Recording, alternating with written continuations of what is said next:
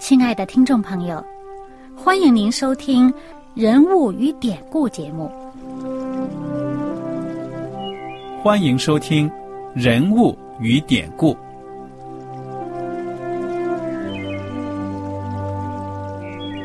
听众朋友们，当你读圣经的时候，不知道有没有过这样的想法：生活在几千年前的圣经人物，与我们这生活在21世纪的人有什么相关吗？那些古时候缔造了历史的伟人们，只是些令我们感叹而望尘莫及的对象吗？那些败坏了品德的小人和有负圣托的失败者，难道只是为了让我们嗤之以鼻吗？在这个人物与典故的节目里，我和小燕将与大家一起通过圣经中的人物和他们的事迹，看看我们能从他们的故事中得到哪些启发，以便用正确的态度来对待我们每天所面对的生活和挑战，共同奔走天国的旅程。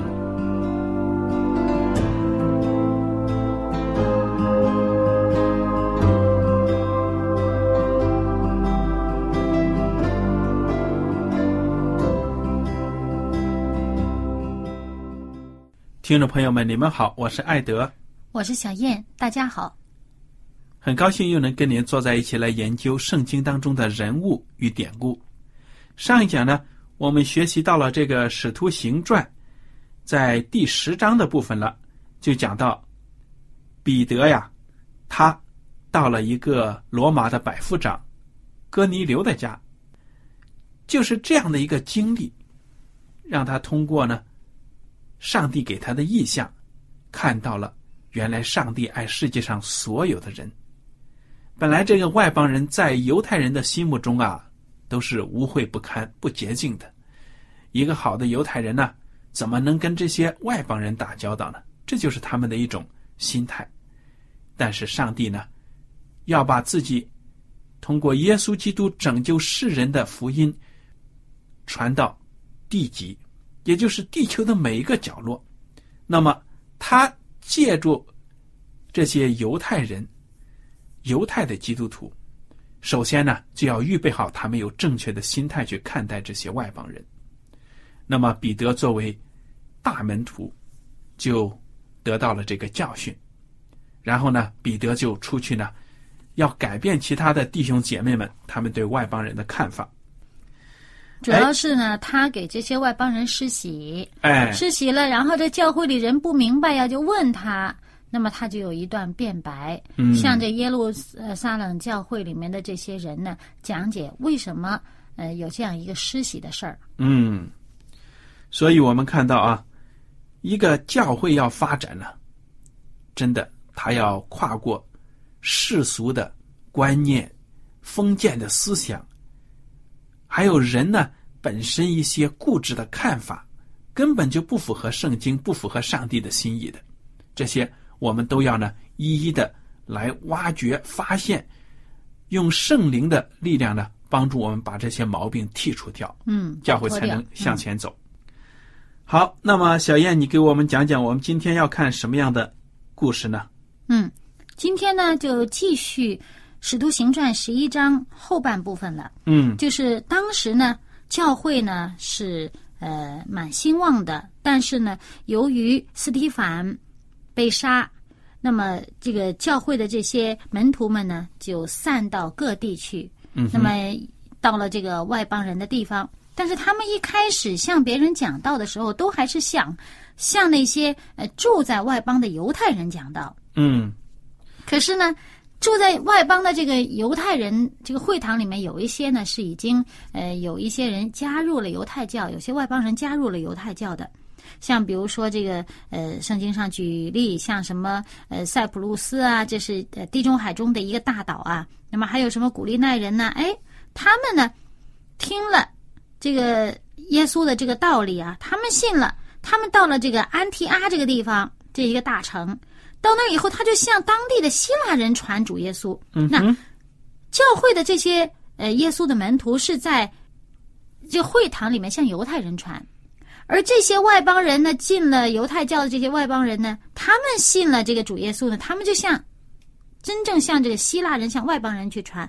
那么主耶稣呢，这个圣灵与他们同在，就很多人信了主。那由于这样的一个风声啊，传回到耶路撒冷来呢，教会就派了教会里面的这个巴拿巴出去到这个安提阿去看看情况是怎么样的。他去了以后，哇，真是为主的这个工作啊，非常的高兴啊。他本人他也是被圣灵充满、大有信心的人，他呢就劝勉众人呢，你们要立定心志，恒久的依靠主啊。那么这样的话呢，就真是有更多的人加入了这个教会，更多的人这个归了主了。那么这个巴拿巴他就到这个更远一点的地方呢，我们知道上一次保罗不是逃避逼迫，这个躲开逼迫呢，就去了大树嘛，去他自己出生地大树。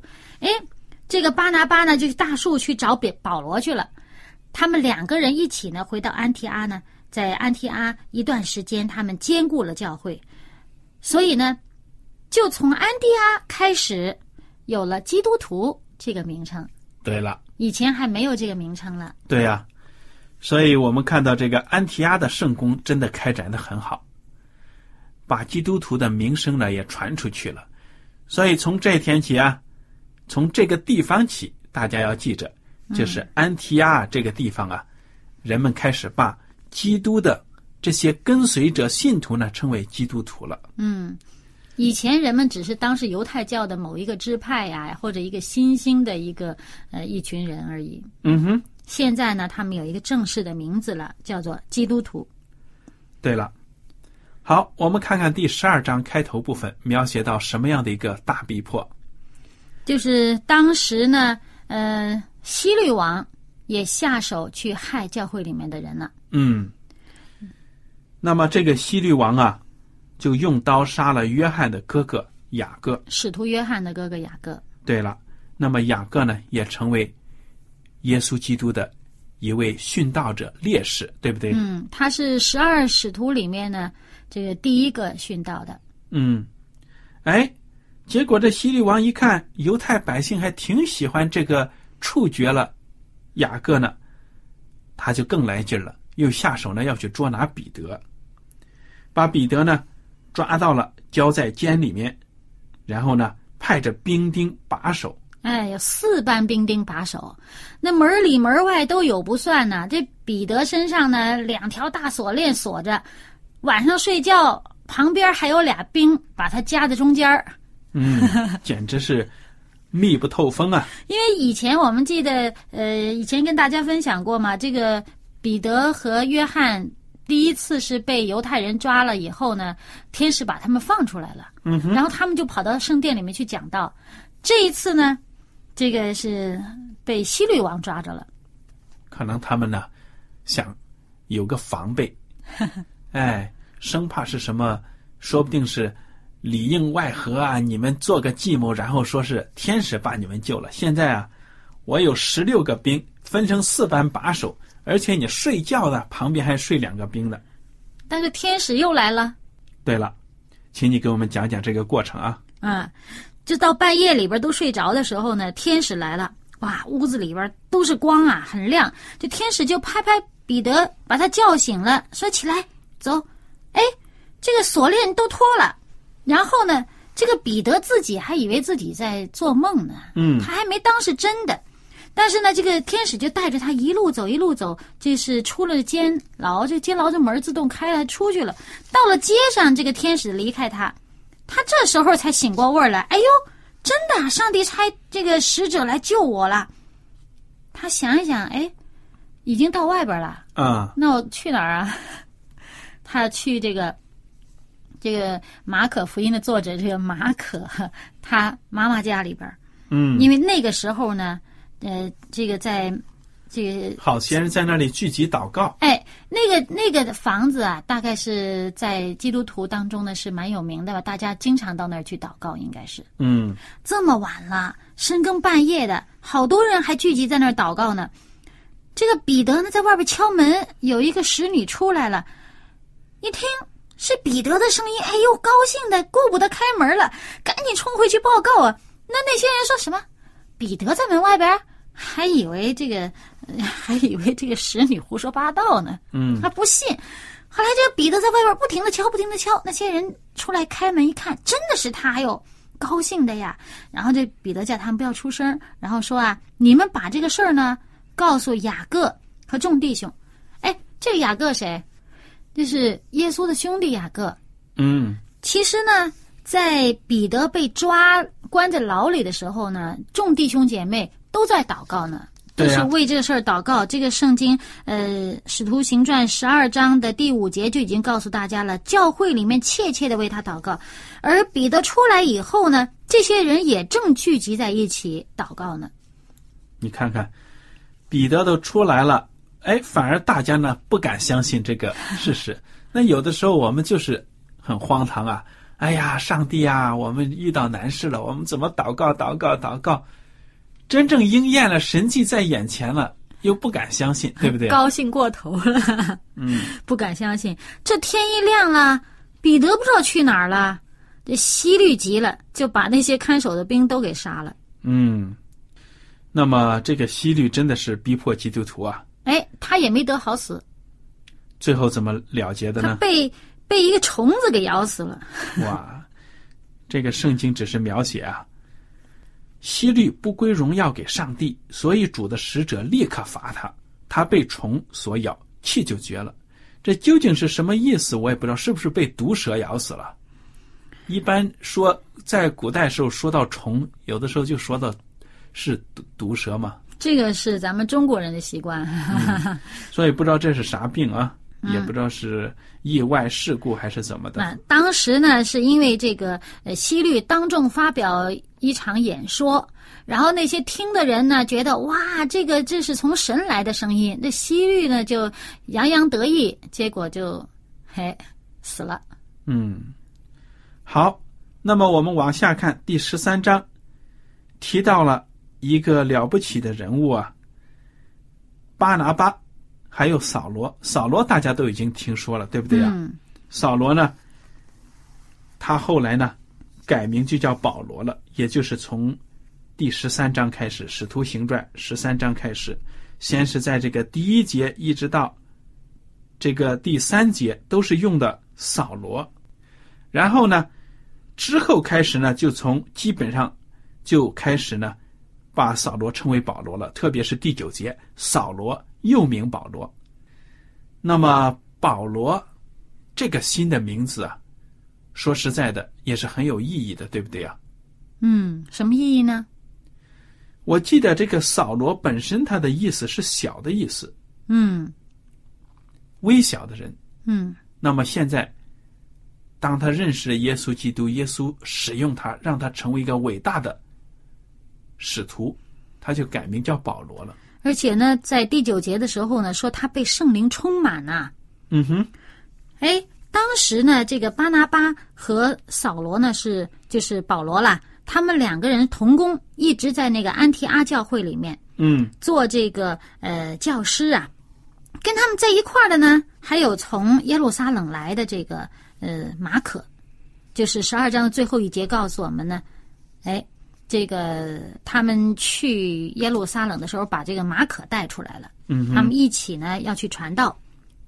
那么他们除了这个在安提阿之外呢，还准备去什么庞费利亚呀，那些地方，又到外邦人的地方去。这个我们看到在这个圣经13、14节的时候呢，就讲到这个马可本来跟他们出来去传道的，可是走到半道上呢，不干了，打道回府了，回耶路撒冷去了。所以我们在这个使徒书信里面会看到啊，这个使徒保罗对这个马可啊，还是心里边挺不高兴的。嗯。可是呢，巴拿巴倒是反而觉得这个年轻人呢，他要挽回。他们后来有一次传道的路上呢，巴拿巴跟使徒保罗分开了。那么就是因为这个马可弟兄，对不对？哎，然后这巴拿巴就带着马可一起走，那保罗呢就自己和其他人走另外一条路。那么到最后呢，这个保罗晚年的时候啊，还曾经写过一封信呢，说这个马可这个弟兄啊，果然是不错。改变了他的看法，改变了。哎，对了，这年轻人嘛，有改过的机会嘛，他改变了呢，这个保罗就对他有进一步的肯定了。所以我们看到在圣工当中啊，在有些事物的看法上，传道人也不一定就会有一致的意见，对不对呀？哎，我们人与人之间呢，观点上有一点冲突啊，也是很正常的。但是最重要的就是能够在主里面合一。不要因此呢影响了圣工的大局，对不对？对。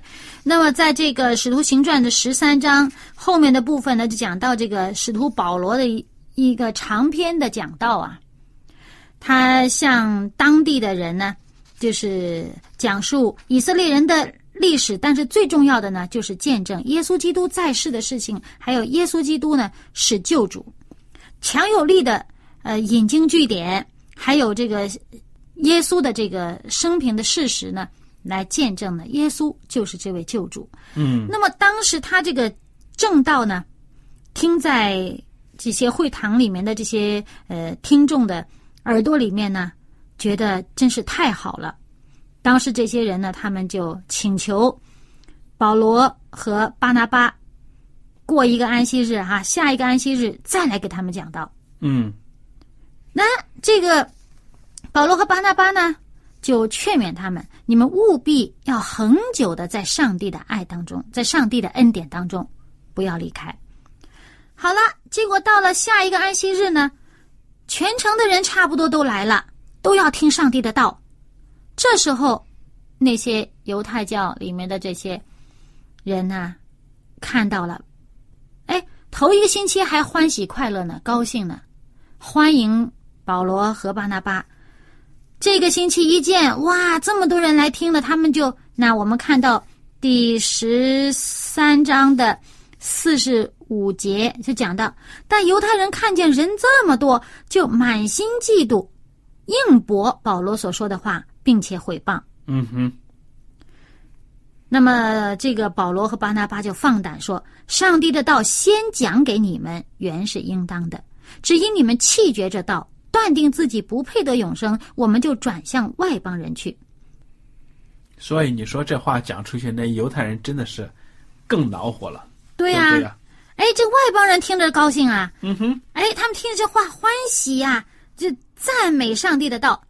而且圣经有这么一句话，在48节，他说：“凡预定得永生的人都信了。”于是主的道传遍了那一带地方。可是呢，那些犹太人心里起了嫉妒的，那些犹太人起初听着道还很高兴，但是这时候心里起了这个嫉妒的心呢，看有外邦人都得了主道，他们有嫉妒啊。哎，他们就唆动这些城里面这些尊贵的人呢，就排挤啊，逼迫保罗和巴拿巴，把他们赶出城了。哎，赶出城了。那他们离开城的时候干了些什么？就把两只脚呢跺了一下，把那泥土跺掉哈。我不带你们这城里的泥土出去。完全是按照耶稣基督讲的，对不对呀？哎，刚才你读到一句话，我觉得我们有必要跟听众朋友们解释一下。凡预定得永生的人都信了。这里有个字预定，那有的人就说了，哎，你看看人得不得救呢，都是上帝预定了，跟你自己没关系的。你看，定你得救你就得救，你就是想灭亡啊，你都不能。有的人呢，你就想得救你也不行，因为呢上帝没有预定。能不能这样理解？但他是预知里的预定，因为上帝预知未来，他知道每一个人呢，这听了福音以后呢，反应会是怎么样的。而且你要知道这个预定是什么样的，上帝预定是什么呢？上帝爱世人，将他的独生子赐给他们。凡信耶稣基督的，都不至灭亡，反得永生，都得永生。这个就是约定，这就是标准，得救的标准。所以大家千万不要从这里面呢读偏了，读出一个预定论，说你看我就是比你强，我就是得救了，你呀，哎呀，不配。而且上帝还说呢，这个圣经还说呢，不愿一人沉沦，而愿人人都悔改。对了，说明跟我们个人的选择还是很有关系的。对了，上帝给我们的是自由意愿，同样的福音放在你的面前，你是信还是不信，接受还是不接受，靠你自己。所以大家有一个正确的观念，知道什么叫预定。预定是上帝定下的条件，这就是他的让我们得救的标准，看你的反应如何。好了，我们看到呢，巴拿巴和保罗被赶出了这座城。哎，他们一点都没有放弃，继续去传道，对不对呀？哎，就去了以哥念这个地方。